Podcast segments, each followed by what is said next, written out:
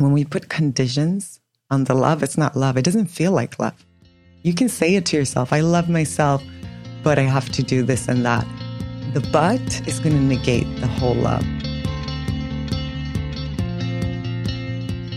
Hello. Thank you so much for tuning into the Active Ingredient podcast. I am your host, Sophie Wheel, and I am a deeply curious person on my own personal journey of self discovery and personal growth. This is a podcast all about the journey and figuring out what makes us come alive and prioritizing whatever that is every single day. When I started the podcast over two years ago, I thought that I would get the answers externally. And the more conversations I had and the more work that I did on myself, the more I realized that every single answer and all of the truths lie within and in the silence. I know that may sound a bit overwhelming, which is why my mission is to have candid conversations with relatable humans who I feel have truly come alive and get really clear about how they've come home to themselves, as well as share my own discoveries along the way. Welcome to Active Ingredient. My biggest wish for you is that you feel alive and that you tap into your active ingredient every single day.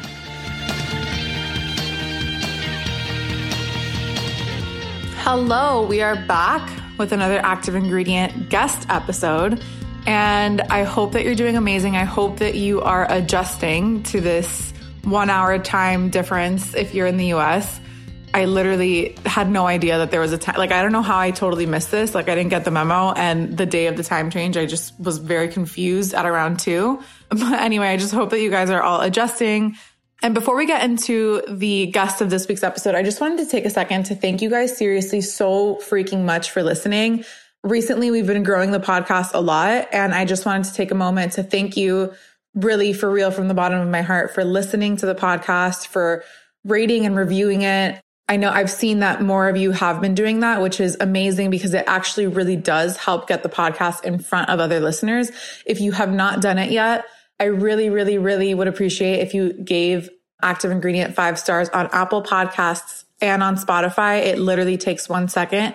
And if you feel really inclined to, I would love if you can leave a review that will take just another second.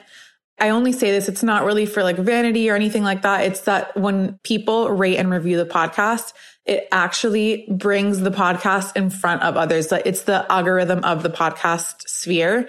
So when people rate and review, it actually brings the podcast in front of other like-minded seekers like our active ingredient audience. So that's the reason why. And I also, I just wanted to thank you guys because I have been seeing you, more of you rating and reviewing it. So thank you. Thank you. If you listened to my episode with Mimi Gandor two episodes ago, you know that I am currently in the middle of yoga teacher training, which I'm truly obsessed with. Like it has been the best experience ever. And if you did not listen to that episode, that's just a life update. I'm in a yoga teacher training with Mimi in Miami and it is a 200 hour certification program. So I did the episode with Mimi two episodes ago, who um, is the founder of the Mimi Yoga School. And this week's episode is with another one of my teachers from the program, Awa Josephson. Awa is a certified hypnosis practitioner who specializes in subconscious reprogramming. It has been truly so incredible working with her. She's really helped us a lot with technical anatomy type things, you know, a lot of like the technical poses. But the thing that has really just impressed me the most has been the work that she's been doing with us at the end of our classes, she'll do light hypnosis on us. And it is just one of those things that I can't, you have to do it to know what it feels like, but it's just so incredible. It's so powerful. I wanted to have her on the show to talk about what she specializes in, which is that, which is she's a certified hypnosis practitioner and she specializes in subconscious reprogramming. And I don't know about you guys, but before having met her, even in that first yoga class, I was actually really scared of hypnosis. I was like, what is, what is she going to do? Like, what, what is this? Like, am I not going to be in control? Like, that's the misconception. So I'm really excited for you guys to understand the practice of what hypnosis actually is when it comes to healing. So on today's episode, we're getting into what hypnosis actually is in comparison to what we see in the movies, the power of imagination. What is the difference between hypnosis and meditation? How we can tap into the subconscious mind in a way that actually serves us and gets us closer to our truth and powerful tools, mantras, and questions to ask yourself to make decisions in alignment with your higher self. So, with that, welcome Awa to the show. I love you so much. Thank you guys so much for listening. I hope that you have a beautiful, beautiful week. And thank you so much again for listening.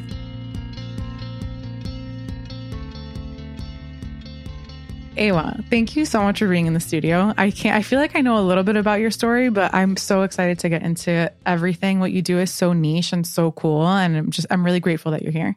Thank you. I am so so happy to be here. I'm oh, super excited. You're a so nervous. cute. No, don't be nervous. It's really just a conversation. Like I I feel very similar to you how I feel about Mimi. For those listening, a past podcast guest, also my yoga instructor there's something to the energy of both of you. It's different energies, but you have a very soothing, calm energy. Where does that come from? So I think it's because when I grew up, my mom was very anxious. Mm. And there was always a need, I think, to soothe. And I think a lot of people can relate to this that you become kind of an expert of being the calming. You soothed yourself, you mean? Uh, her. Oh wow. Yeah. Okay. So this is this is pretty common. As a child, you will adapt to any situation, right? What what needs to be, you will make it happen. Mm-hmm. So in my case, it was going to be a lot of anxiety, a lot of very like anxious energy and I decided to always be the calm one, right? In that relationship. Then of course, that is going to bite you in the back in other things because then you're going to have your ah, yeah. your crazy moments maybe in school or in other moments where it like kind of bubbles out and you're like not really sure where it's coming from because you've been suppressing a lot. Wow. You've had this calm energy your whole life from when you can remember as a kid. And then at what point did you realize that it was coming out? Like, did you notice it in school when it would come out and manifest in different ways or? Yeah, it started really early. I would have like huge tantrums. I would be kind of like a wild child, a free spirit, if you want to say it nicely. Yeah. Somebody who gets in a lot of trouble. I can't picture this version of you. I literally can't be like, you're yeah. so even the day that I met you, it's like you have this like very calm, angelic vibe to you. I can't picture you being like wild. I don't yeah. know. It's really funny. And and it's changed a lot because of um, all the work I've done. It's changed a lot. And now it's it's an authentic version of me sitting here. Like being able to, yeah, you know, be a little crazy or not always adjust to other people's energy but but i had to at home i had to adjust so much to other people's energy so. For survival. Like to be able to cope with the with the situation that you're in. I feel like and I, that might be extreme but that resonates about like the kids will do whatever to be able to belong or to be able to be in a, in a situation where they're still going to get fed they're still going to be loved Exactly. It is survival. It's hardwired. So for a child, it's hardwired to do anything to be taken care of because we can't take care of ourselves yet. Mm-hmm. So it is survival in a way. And you don't even obviously think about it. Right. It's just it's just a programming that happens. Everything that happens during childhood is mostly in your subconscious mind. You're not as rational yet. You're not taking rational decisions about what to do, but you're feeling into each situation and what's needed of you and what's expected of you. And a lot of the programming comes from that, like in between the lines messages. Like it's not that people straight up tell you, you have to be calm or you have to be this way, but you pick up on it. Do you have an example of how that that manifested for you, like an in between situation where you internalize that as you needing to be calm? I think it was just daily. I think it was just all the time, you know? Like a person that is always like in her emotional world, like, I'm freaking out about this. I'm feeling upset about that. And there was no room for me to have any feelings of that kind because I had to balance that by being like, I'm okay. Yeah, don't worry about me. Mm-hmm. Totally. Are you the oldest or the, the only? only? I'm the only one. Yeah. Wow. Yeah. Okay. That's that's so fascinating to me. I'm always so curious about the guests. Like, are you the oldest, the youngest? Like, do you have 10 siblings? Two? It really changes who you are as a person. If you're like, you know, taking care of, if you're the oldest one and going through that and also like protecting kids, like your younger siblings, like that whole dynamic is really interesting to me. I am curious, and this is something that I ask all my guests. You're kind of talking to it a little bit right now of what you were like as a kid, but before assuming this role of the calm one or the one that can't express, do you remember what you were like pre that at all? I think I was very expressive, which is funny, right? Yeah. Yeah. so I remember, you know, I went like your natural self is expressive. yeah. Okay. I went to dance classes when I was two. I started, and my dance teacher was always like, You're the sunshine. You know, you're the one like coming in with so much emotion and expression. And I never lost that, thank God, but it's a filter. So you start to filter certain things like, This is not appropriate. This I'm going to keep to myself. And you get so used to it that you don't notice that you do it. So how did you start noticing a pattern that was not your true self? Because I, I I asked this thinking of the listener or anyone that like could be just going about their life, doing things that were programmed in them when they were little, not knowing that that may not be the true authentic expression of themselves. Like how did you figure that out that that was not you? So the signs were there all along. Like one of the main signs is the pendulum swinging. Like like Mm. like we already said, you know, you're super calm and then you're super not calm. Like it's like the extremes that you you're not able to access the centered uh, calm, like actually calm self, but you're you're like in those extremes, swinging back and forth, and and that I noticed throughout my whole adolescence a lot. You know, I found poetry, which was the best thing that could have happened. So when I was nine, I started writing, and first it was a journal, and then it turned into poetry. And I realized this thing that if you sit down and you kind of space out a little bit, like the poem just comes.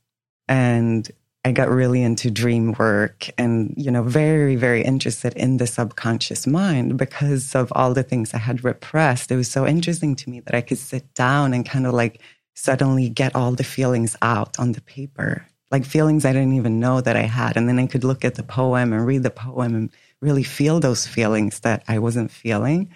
So it was, it was my escape. How did you find that? I feel like nine is very young and very wise to even like lean on that. How did you find that first entry point into the subconscious? I don't remember. It just, it was just always there. It, it's weird.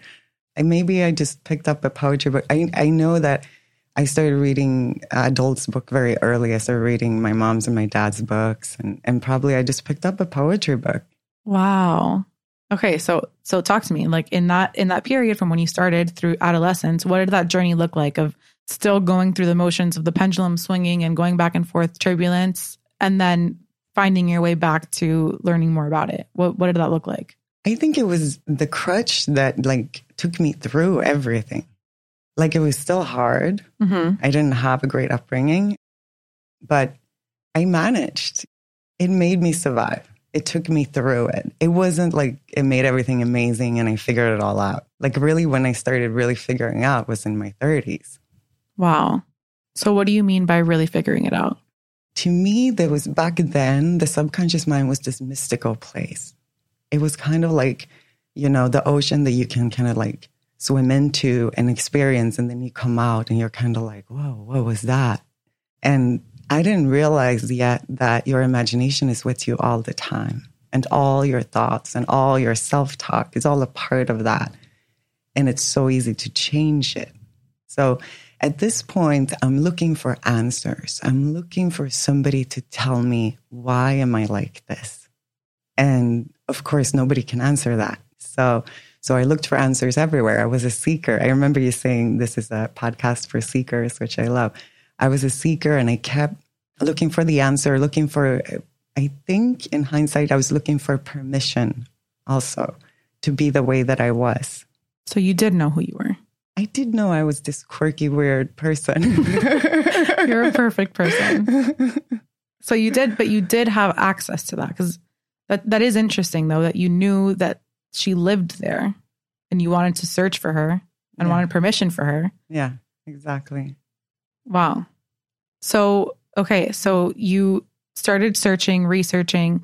At what point were you like, I want to understand what was the catalyst at 30 to go down, or was it at thir- in your 30s that you said? Like, what was the catalyst that even made you question, why am I like this? Like what? What are you referencing when you're like, like this?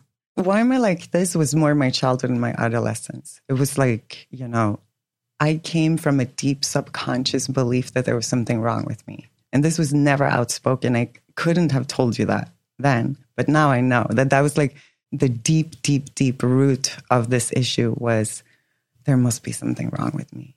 Because why don't I have that like loving, caring, beautiful family that I see other people have around me? Mm-hmm.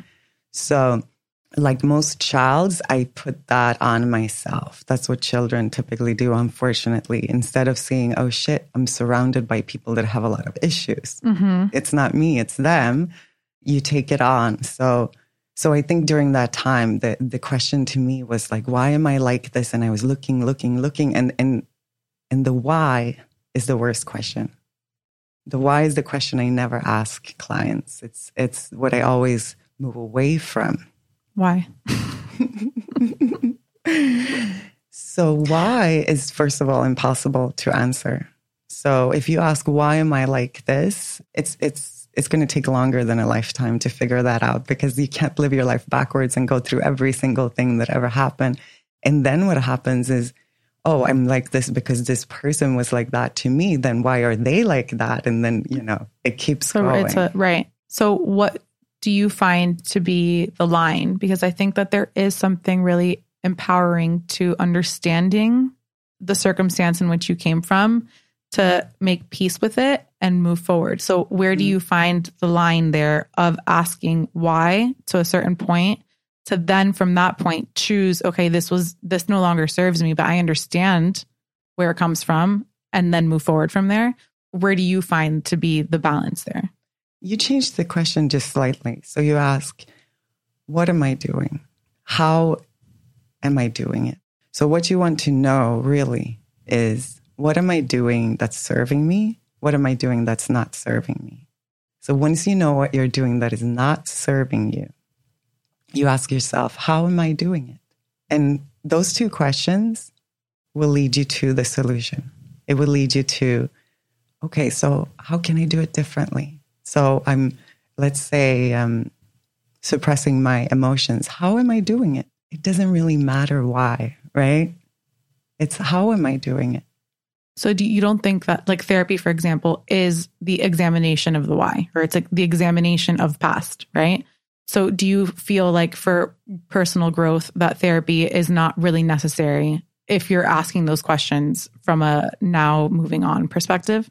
I think a really good therapist lets you go through your why because we love to go through our why and we love to analyze our story. And it's just a part of also, again, we're, we're almost hardwired to do that. Mm-hmm.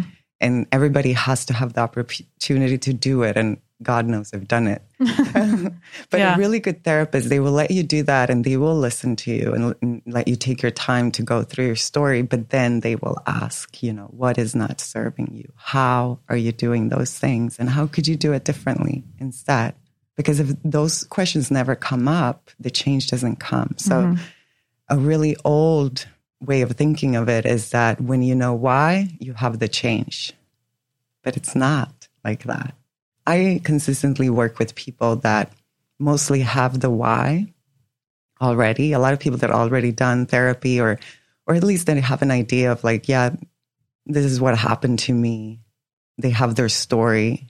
And then the catalyst for the change is okay, so what is it that you're doing? And how are you doing that? How could you do it instead? How would be a new way of doing it that would work better for you? And you have to get endlessly curious with the person because everybody's universe is completely different. Everybody's subconscious mind has its own logic. So I can never sit down with the person and assume that, oh, they're doing the, the same thing that I'm doing, and then assume that they're doing it for the same reasons I was doing it, because it could be completely different reasons. So you have to go through that curiosity to find out how is this serving you, this behavior? How does it feel safe? Does it give you some pleasure? Does it usually usually it's safety or pleasure is the two motivations of the subconscious mind. How did you get to asking yourself those questions and do you remember when you were starting to figure this out what you were choosing at the time that was serving you and what was not serving you? Yeah. So it was the self talk. So it was this idea that, like I said, that, you know, maybe deep down there's something wrong with me because I do these things that don't make sense, that don't serve me, right? Mm-hmm. Like self sabotaging behaviors. And before I had the awareness, when I did a self sabotaging behavior, I would come down on myself for it. I would be like, why are you doing this? What's wrong with you? And to change that into, how is this serving you?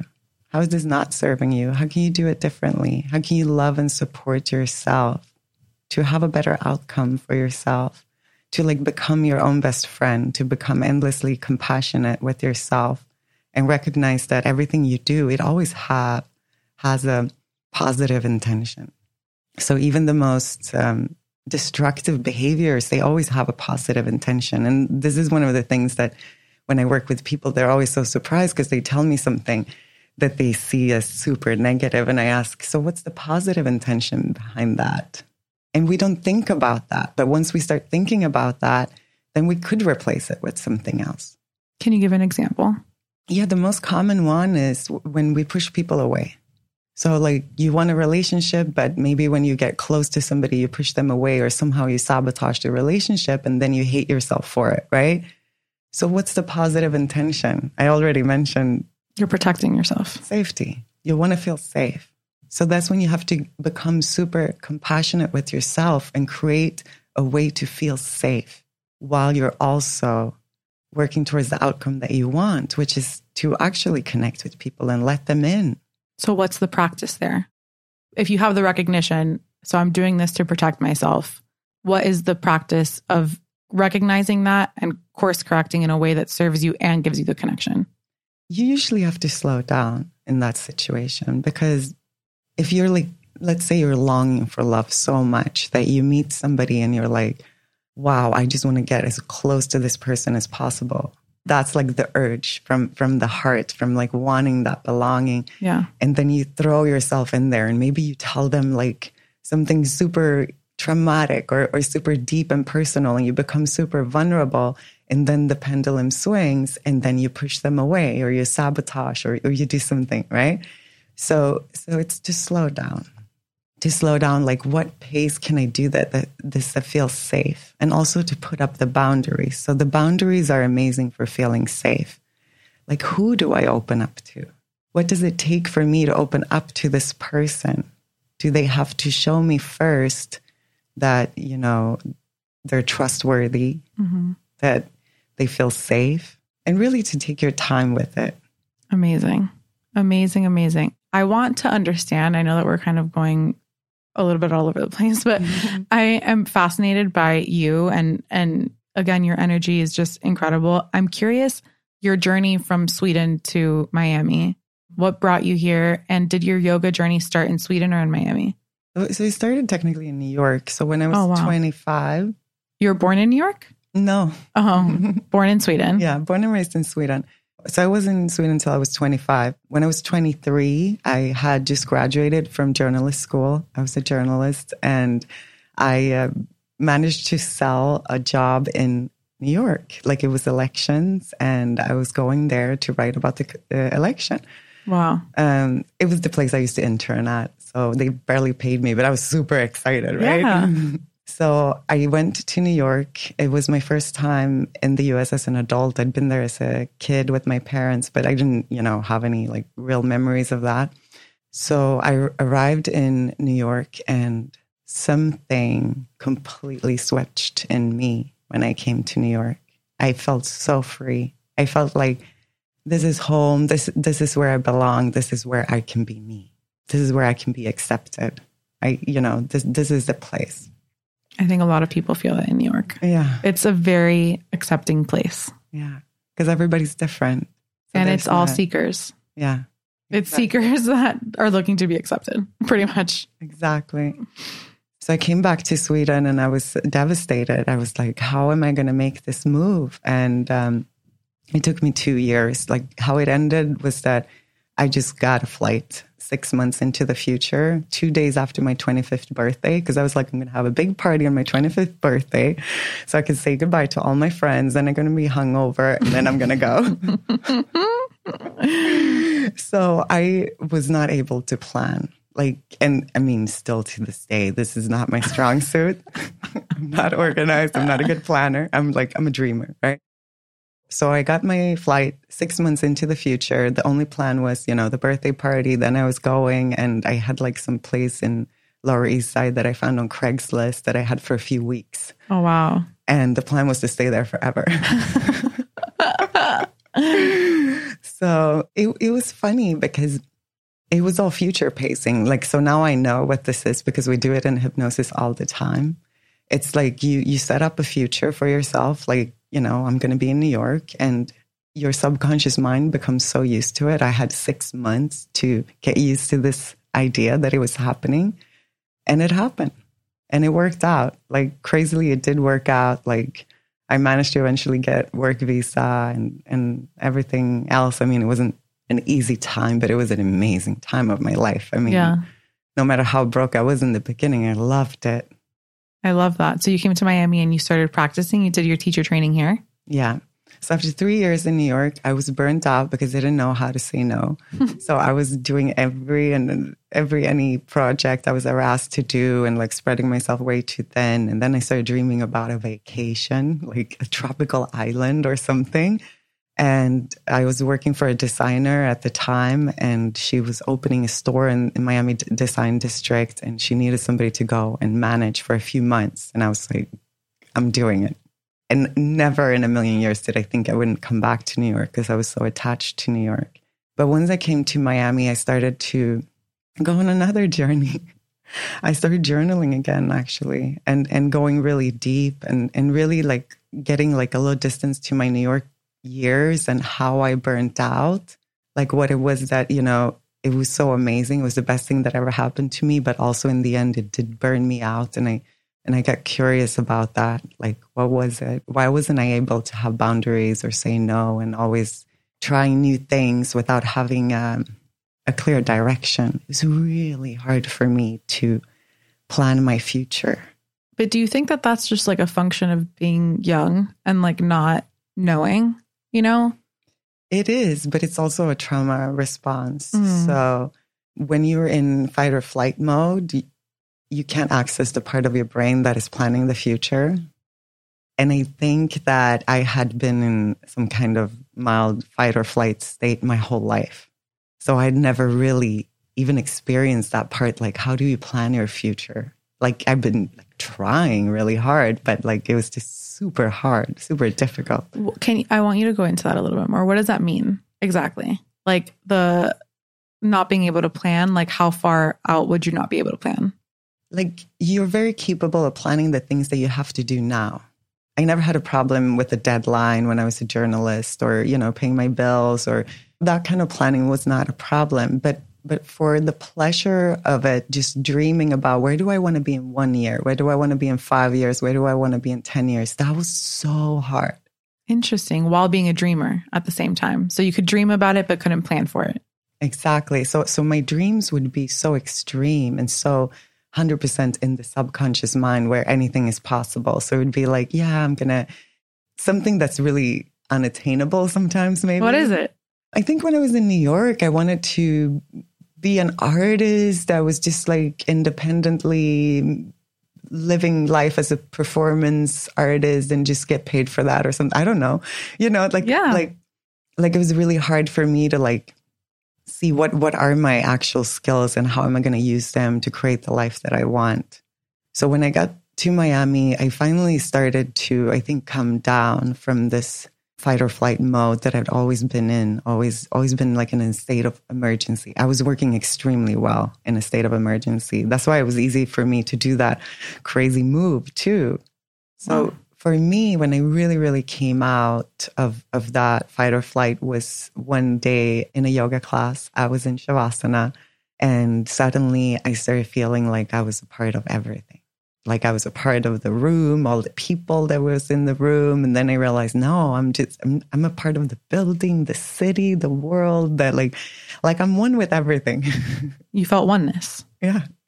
And I had never felt that before. Cause imagine if, if your like deep subconscious belief is there something wrong with me, that's like basically putting up a wall that I'm not one with. Exactly. Everything. It's like the definition of separation of yeah. like you versus me or me versus world or so in that moment, everything changed. I came out of Shavasana, which is the rest after yoga.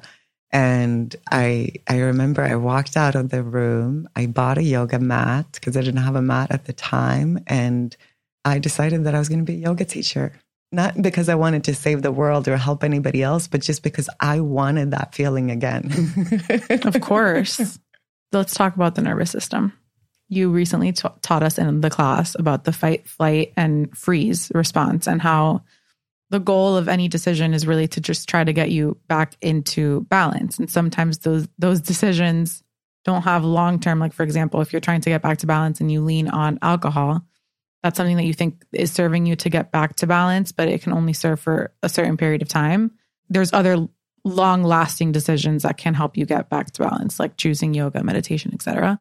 What is something that you've seen be a common choice that people make to try to get back to balance that does not serve?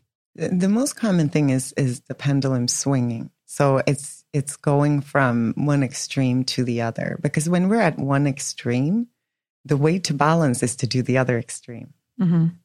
And then that creates just that movement back and forth. And we never really stop in the middle because we're always balancing out for the previous one. It, it could be like you know, going out partying, going crazy, and then being like, no, now I'm only going to eat veggies and like read a book, you know, and, and just like be like extreme. So, so the way to find the balance is actually to find out what you need and to be more compassionate with yourself again. Because your balance maybe is to have a glass of wine. Maybe it is to, I don't know, you know, because we have a lot of limiting beliefs about what's good and what's bad. And sometimes we have to let go a little bit about of those limiting beliefs and and give ourselves what we need to feel balanced to feel good. Maybe we want to be super social and we feel bad that we're you know not going to this event or but to check in. Like do i really want to go and see people right now? Like am i ready for that? To me it makes sense that like you work on first the relationship of trusting yeah. and then you're able to lean on that. What yeah tools can we give the listeners on how to build that trust? If their instinct or their reaction to us saying the listening to what you need and giving it to yourself if they have that reaction of like well i can't trust what myself would tell me you know what tools can we give them to build that trust? It is that foundational belief that ultimately i'm not going to be good to myself or ultimately i'm not really good enough or or you know i'm not capable of doing this right? It's a limiting belief. It's a negative belief. And in hypnosis we we or i at least i always start there. That's always where i start. That's like with my, trusting yourself? Always. Trusting yourself loving yourself being your own best friend. And recognizing that there's always a positive intention. When you're doing the pendulum swinging from one extreme to another you have the positive intention. You want to balance yourself out it's just not working because it's just like too much, too little, too much, too little. And, and it feels uncomfortable maybe to be in the middle at first. But you have to get just very compassionate and very curious. Those are the two things that you need to do this journey. Uh, how long would you say of like committing to that, that that becomes default? Because I'm 30 and I feel like I'm constantly, and I, I do feel like now, especially with a gratitude practice, my brain actually thank God, is really searching for positives now because I've done the practice for so many years and it has taken me years though. And yeah. I never give up the practice because I know it's a practice. And I don't know what your thoughts are on that being the human default or if that's just like a circumstance default or what. But like, how long would you say it takes for someone to be practicing that messaging to themselves for that to be the default? Depends so much. So this depends so much because I have literally people who listen to one of my hypnosis recordings on self love and self trust, and and they kind of like just click into it. I don't know if it always lasts forever, but I think most of the time it's just a practice. It's like, do you brush your teeth on your own? I mean, you still tell yourself to brush your teeth, right? But it's but it's easy because it's something you've been doing, right? It's a habit.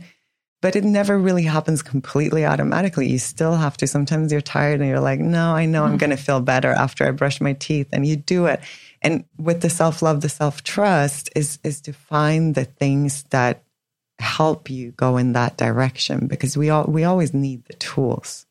So, you know, for you, it's the gratitude meditation. For some people, it's their affirmations that they use or the friend that they call or the walk they take or their yoga practice or it's always going to be a practice. It's not, I mean, it would be nice if we were just simply born with it and it was effortless, but there is the negativity bias. And that's something that we always have to fight against. You think we're born with it or you think it's it's like societal or we're born with the negativity bias because it used to keep us alive. So the part of our brain that has, you know, the fight or flight, the the very primitive part of our brain, which is actually also most of our brain is very primitive. It doesn't care about your happiness. It just wants to keep you alive. That's, you know, again, safety, right? It just wants to keep you alive.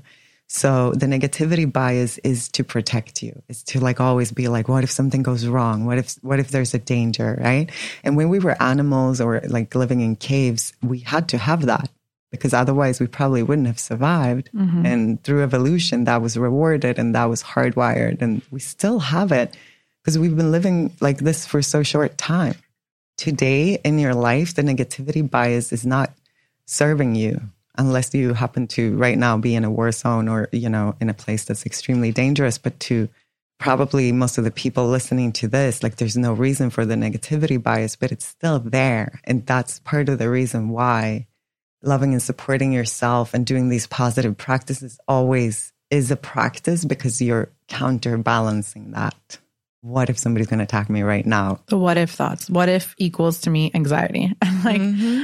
I want to hear from you what is hypnosis because now that I have done a full session or a full, I, would you call it a session? Like a full hypnosis yeah, yeah. in class. It was such an amazing, amazing feeling. I would love for you to explain what is actually happening in hypnosis versus what we see on TV, because that I yeah. think is what scared me. Is that I was like, oh my God, she's going to come in and like take over my mind. I mean, first of all, it's amazing how much hypnosis there is in like horror movies. And, and even so, even for my son, who's four years old, like I've seen like several of his cartoons being like people being hypnotized, like going to rob banks or doing things against their will. And it's just so ingrained in pop culture that unless you get the other side of, you know, what a hypnotist actually do, like, yeah, you're to, you're to have that. And I had that when Shauna, my best friend, became a hypnotist she was like, I think, you know, this would be something for you as well. And, and I resisted it because I was like, I think hypnosis is a weird thing. And I, and I also wasn't sure if it was also a scam. Totally. So that's like, another thing. Is like, like with psychics and all too, that stuff. Is it too effective or is it not working? Like it kind of had both those fears at the yeah. same time. The truth is that we go in and out of trance all the time. Hmm. So all the time we're going in and out of trance and any behavior, any problem we have, and anything that's going well for us is probably a trance. You know, it's something that clicks in, you know, like the way you act with your boyfriend, the way you are at work, the way you drive your car, you brush your teeth. I mean, it's all a form of a trance. What is a trance? So, a trance is your conscious mind deciding how to do something and then delegating it to the subconscious mind. Because the conscious mind is like the CEO and it takes incredible amounts of energy to make conscious decisions. We all know that because when we have like a really big decision to make, we're like, ha, you know? So if you think about a day, in reality, you make thousands and thousands of small decisions, but they never go through the conscious mind. They're delegated. So instead of making a pro and con list and, and making like, you know, an educated decision, you just base it on a program. You base it on what's worked in the past, the problem with these programs is when your circumstances change. A lot of programs are from the childhood. Mm-hmm. They say most of our programming actually is from childhood.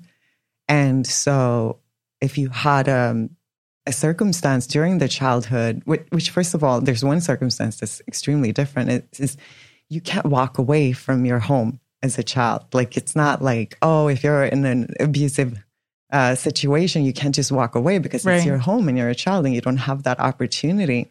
That program is why people stay in abusive relationships because it's the same program. It's like the familiarity.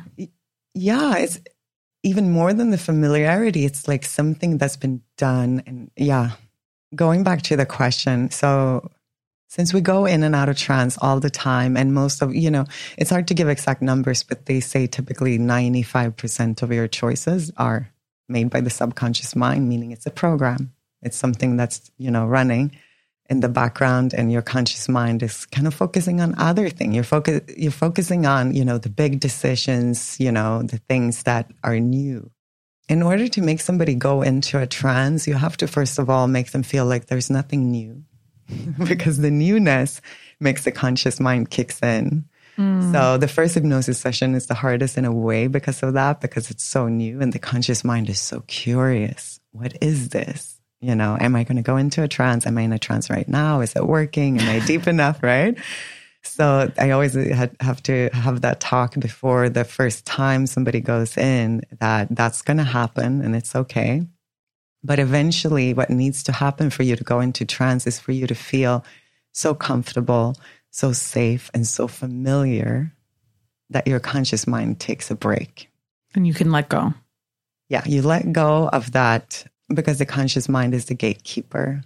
So if you want to change the subconscious program, you have to send the conscious mind on a break. Now, that being said, it doesn't mean that your subconscious mind will do something that it thinks will be bad for you. Mm. So when you're in a trance, if you receive a suggestion that it doesn't seem like a good idea for you, you're not going to do it. So during the session you did, which, which was a group session, it was all suggestions that typically everyone can benefit from, right? Like it's like you love yourself, you support yourself, you're your own best friend, you, those kind of mm-hmm. suggestions. Mm-hmm. Again, if you don't think it's a good idea, you're not going to do it. Right.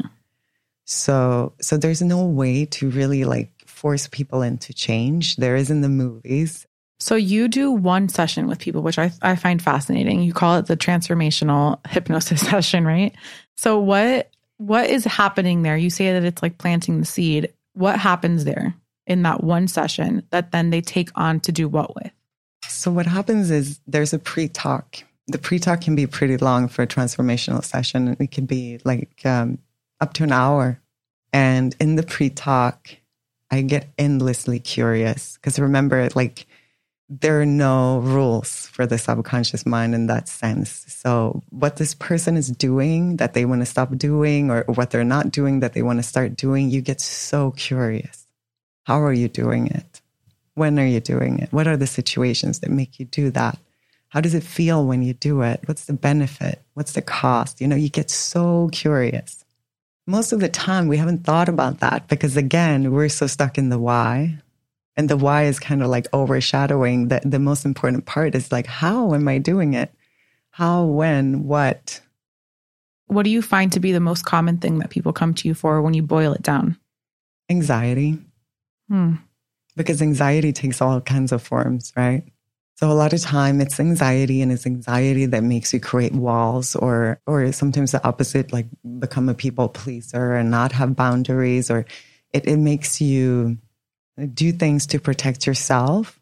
Again, positive intention, but it's too much or it's not in the, you know, in a good way for you. It's not working for you. And again, this is all what this person wants. So I'm not a psychoanalyst. I'm not going to like interview you and then tell you this is what I think you should mm-hmm. be doing. Never. Like it has to be what you want. I am just endlessly curious. And when I start a session asking, what do you want? Because that's usually like, we laugh about it. Like it's like our first session. So, so what do you want to change? Because it's change work. And most people are like, what? but but you came to a hypnotist and it's change work. So what do you want to change? And then, you know, it can take an hour to figure this out, you know, because it's not the top of your mind to a lot of people, the top of mind is what you don't like. people are really good at describing what they don't like in their lives. I don't like that I'm doing it this way. I don't like this and this. So, so you have to flip that into what do you want? What are your thoughts on the balance between loving and accepting yourself exactly as you are without needing to change anything? And also doing something like this that is clearly the goal is to change something. How do you strike that balance? Loving and supporting yourself, it has to be as you are. Otherwise, it's not love and support. So imagine you're in a relationship and somebody's like, I love you so much, but you do have to change this in order to receive my love. And if we do it to ourselves, it's almost worse because we're the most important person in our lives. So, so when we love and support ourselves, it has to be as we are. Like there's no way we can do the I'm going to love myself once I lose the weight. I'm going to love myself once I fix myself, once I get rid of my problems, once I exercise more or have a better job or you know, when we put conditions on the love, it's not love. It doesn't feel like love. You can say it to yourself, I love myself, but I have to do this and that. The but is going to negate the whole love. You're not going to feel loved. You wouldn't do it for somebody else, and you're not going to do it from yourself. So, if the foundation of everything is the self love and the self trust, if that's the foundation that you need in order to make changes happen, then you have to start with loving yourself as you are. I'm really curious because it's like if you you love and accept yourself exactly as you are and you want to change, is that loving and accepting yourself exactly as you are? Because if you loved and accepted yourself exactly as you are, wouldn't you just be content with that version of you? I mean, if if you're loving and accepting yourself, is, is, is the goal of life to stay the same? No, but I guess I, I, I do you get my question? I do. And, and I think it's a very common limiting belief that like to love something fully, you don't want to change it. But I think it's a limiting belief because if you really think of life, life is like a series of changes, how you constantly change uh, in accordance to what you want next, to your circumstances, to the phase you're in, right? So you love and accept yourself because you realize that everything that you've done has always been with a positive intention and according to the circumstance that you've been in. And, and you love yourself and you accept yourself. And this is what you think would make your life even better. This is how you want to serve yourself. You know, so it's not, it's so important to not think about it as fixing yourself or, or repairing yourself or that you're broken or there's something wrong with you, right? Because if it comes from that place of, yeah, there's something wrong with me, then of course that is going to negate that I love myself, you know, to some degree. But if it comes from this place of, I love myself so much that I want what's best for me. And I see that there are things that I could do that would make me happier, that will serve me, that would, you know? A hundred thousand percent. I love that distinction because it's like I love and accept myself exactly as I am. And I am deserving of trying this out. Yeah. And I and I want to see what this version would be or I want to see or explore this thing. That actually leads me to the question that I ask all of my guests. What is your active ingredient? What is the thing that and it doesn't have to be hypnosis by the way. It just I just saw you light up a lot, but what is something that you think is what makes you feel alive? Is what I call our active ingredient. Oh, what makes me feel alive? I mean, I wanted to say when you first say active ingredient, I want to say imagination. And, and yeah, I think in a way that's what makes me feel alive. The fact that I can like, I can imagine something. If I'm in a place where I don't want to be, I can imagine something else. And even when I'm in a good place, I can keep imagining and, and creating something. I love that answer. I want to give our listeners a tool mm-hmm. that they can do right now or tomorrow or something that they can just have in their toolbox that could be a practice of hypnosis or just something that you want to share with them that you think would be beneficial. Again, our listeners are seekers, they are curious, they do the work, just something that you've seen that has been helpful for maybe your clients, maybe in yoga, just anything. Yeah, I, I think I want to go back to what we talked about already, which is when you have a problem, quote unquote problem, you you perceive it as a problem. It's something that you don't want anymore. Get curious how am I doing this? Then get curious. How would I do it instead? How would somebody who didn't have this problem do it? How would I ide- ideally do? Get get creative with it. Sometimes I put in um, Hollywood actor. Like, like I have a client who always, how would Brad Pitt in Ocean's Eleven do it? that is amazing. So, so get super creative with yourself because if you can imagine it, if you can imagine the solution, it's going to happen. If you can imagine that version of yourself, it already exists. Yeah. That's the thing. If you never imagined it, yes, you're going to have like a mental block towards it, right? But if you already imagined it, if you already felt it, you saw it, you were there in your dream. You know how dreams are so powerful like that, right? You dream something and you're like, wow, like, yes, you have like an awkward dream about like somebody, right? Like like a sex dream, let's say. Yeah. Next time you see them, I mean, you're so awkward, right? Because it's like your whole subconscious mind thinks this has happened. You know it didn't happen, but your subconscious mind is like, holy shit. totally. So so use that to your advantage. Like your imagination is your superpower. If you focus on what you don't want, that is going to be huge around you, surrounding you. Mm. But if you focus on what you want, that's going to lead you right there. I love it. I have one more question that I'm going to weave into the show. So, when you're being hypnotized, are you like in a trance and you're like speaking things? That's what I envision that you're mm-hmm. like, like things are coming out. Like, are you just out? Like this last one, not the previous one with the flowers that you did to us. No, this meditation. I think I don't. I don't know that it was a hypnosis. That that the chakra meditation we did. Yeah, that that was a meditation. I like. I don't know if I was asleep or in a trance. I couldn't tell. But the previous one, I was there, but I was gone. I was yeah. like, yeah. I, I wasn't asleep. I was yeah. somewhere beautiful, but I was there. That sounds like the ideal place. That's what you want for hypnosis to work the best. You want to not have your, you know, conscious mind there interrupting. You're just kind of like, if I'm like, you're floating on a cloud, you're floating on that cloud. I mean, part of you always know it's not real, right? And and if something happens around you, I mean, if there's a loud sound or something, you, you're you're back in a split second. And there's no way you can get stuck there, by the way. like, Is that a fear for a lot of people of getting stuck? yeah, stuck? because in, in movies, they, yeah. So no, you can't get stuck there.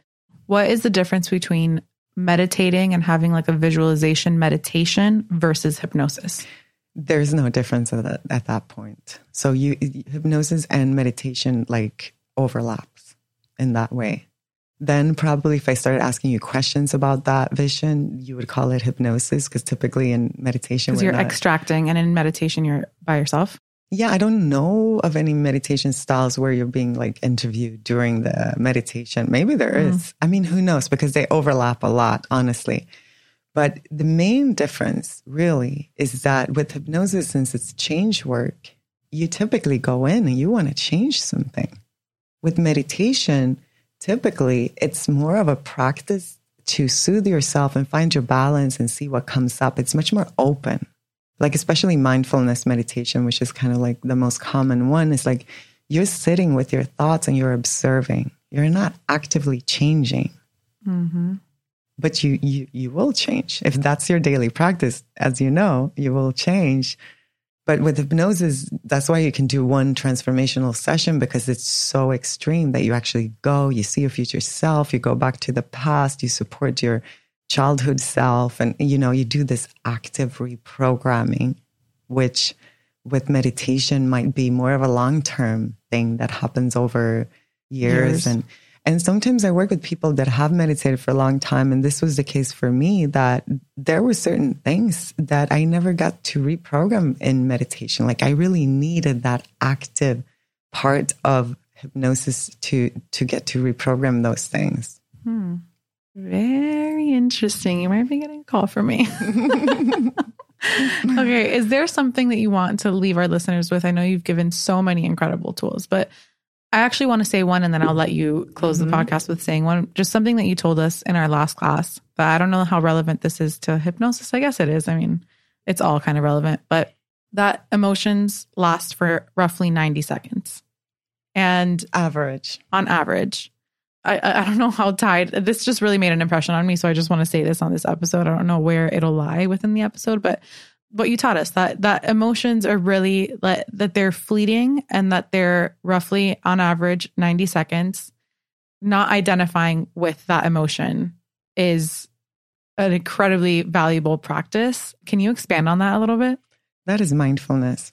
So mindfulness is is to notice that we constantly have thoughts and emotions and sensations and, and because they're constantly changing and they're the whole range of of the spectrum if we think that we're always the emotion we're feeling like i feel good so i'm good i feel bad so i'm bad then we're going to feel like a roller coaster.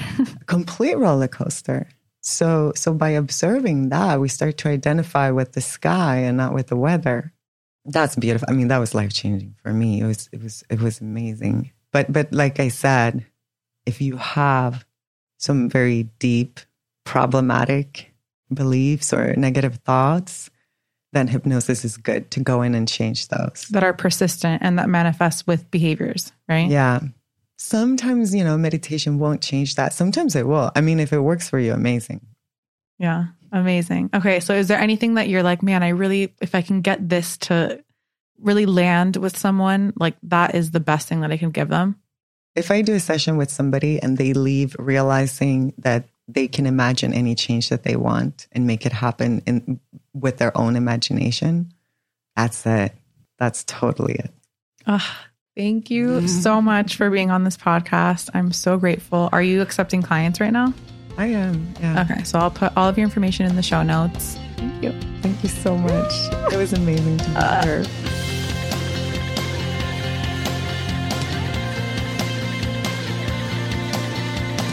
Thank you so much for making it all the way to the end of the episode. You have no idea how much it means to me, and I really do hope that you left this conversation feeling lighter, more in tune, and with some tools to apply to your own life. Please feel free to reach out to me via DM on Instagram. I would absolutely love that, which I have linked in the show notes on any feedback or guests that you want to have on. And if you do have a second, I would really appreciate you giving the podcast five stars on Apple Podcasts and a quick review. It really helps getting the podcast in front of more people like you. See you next week.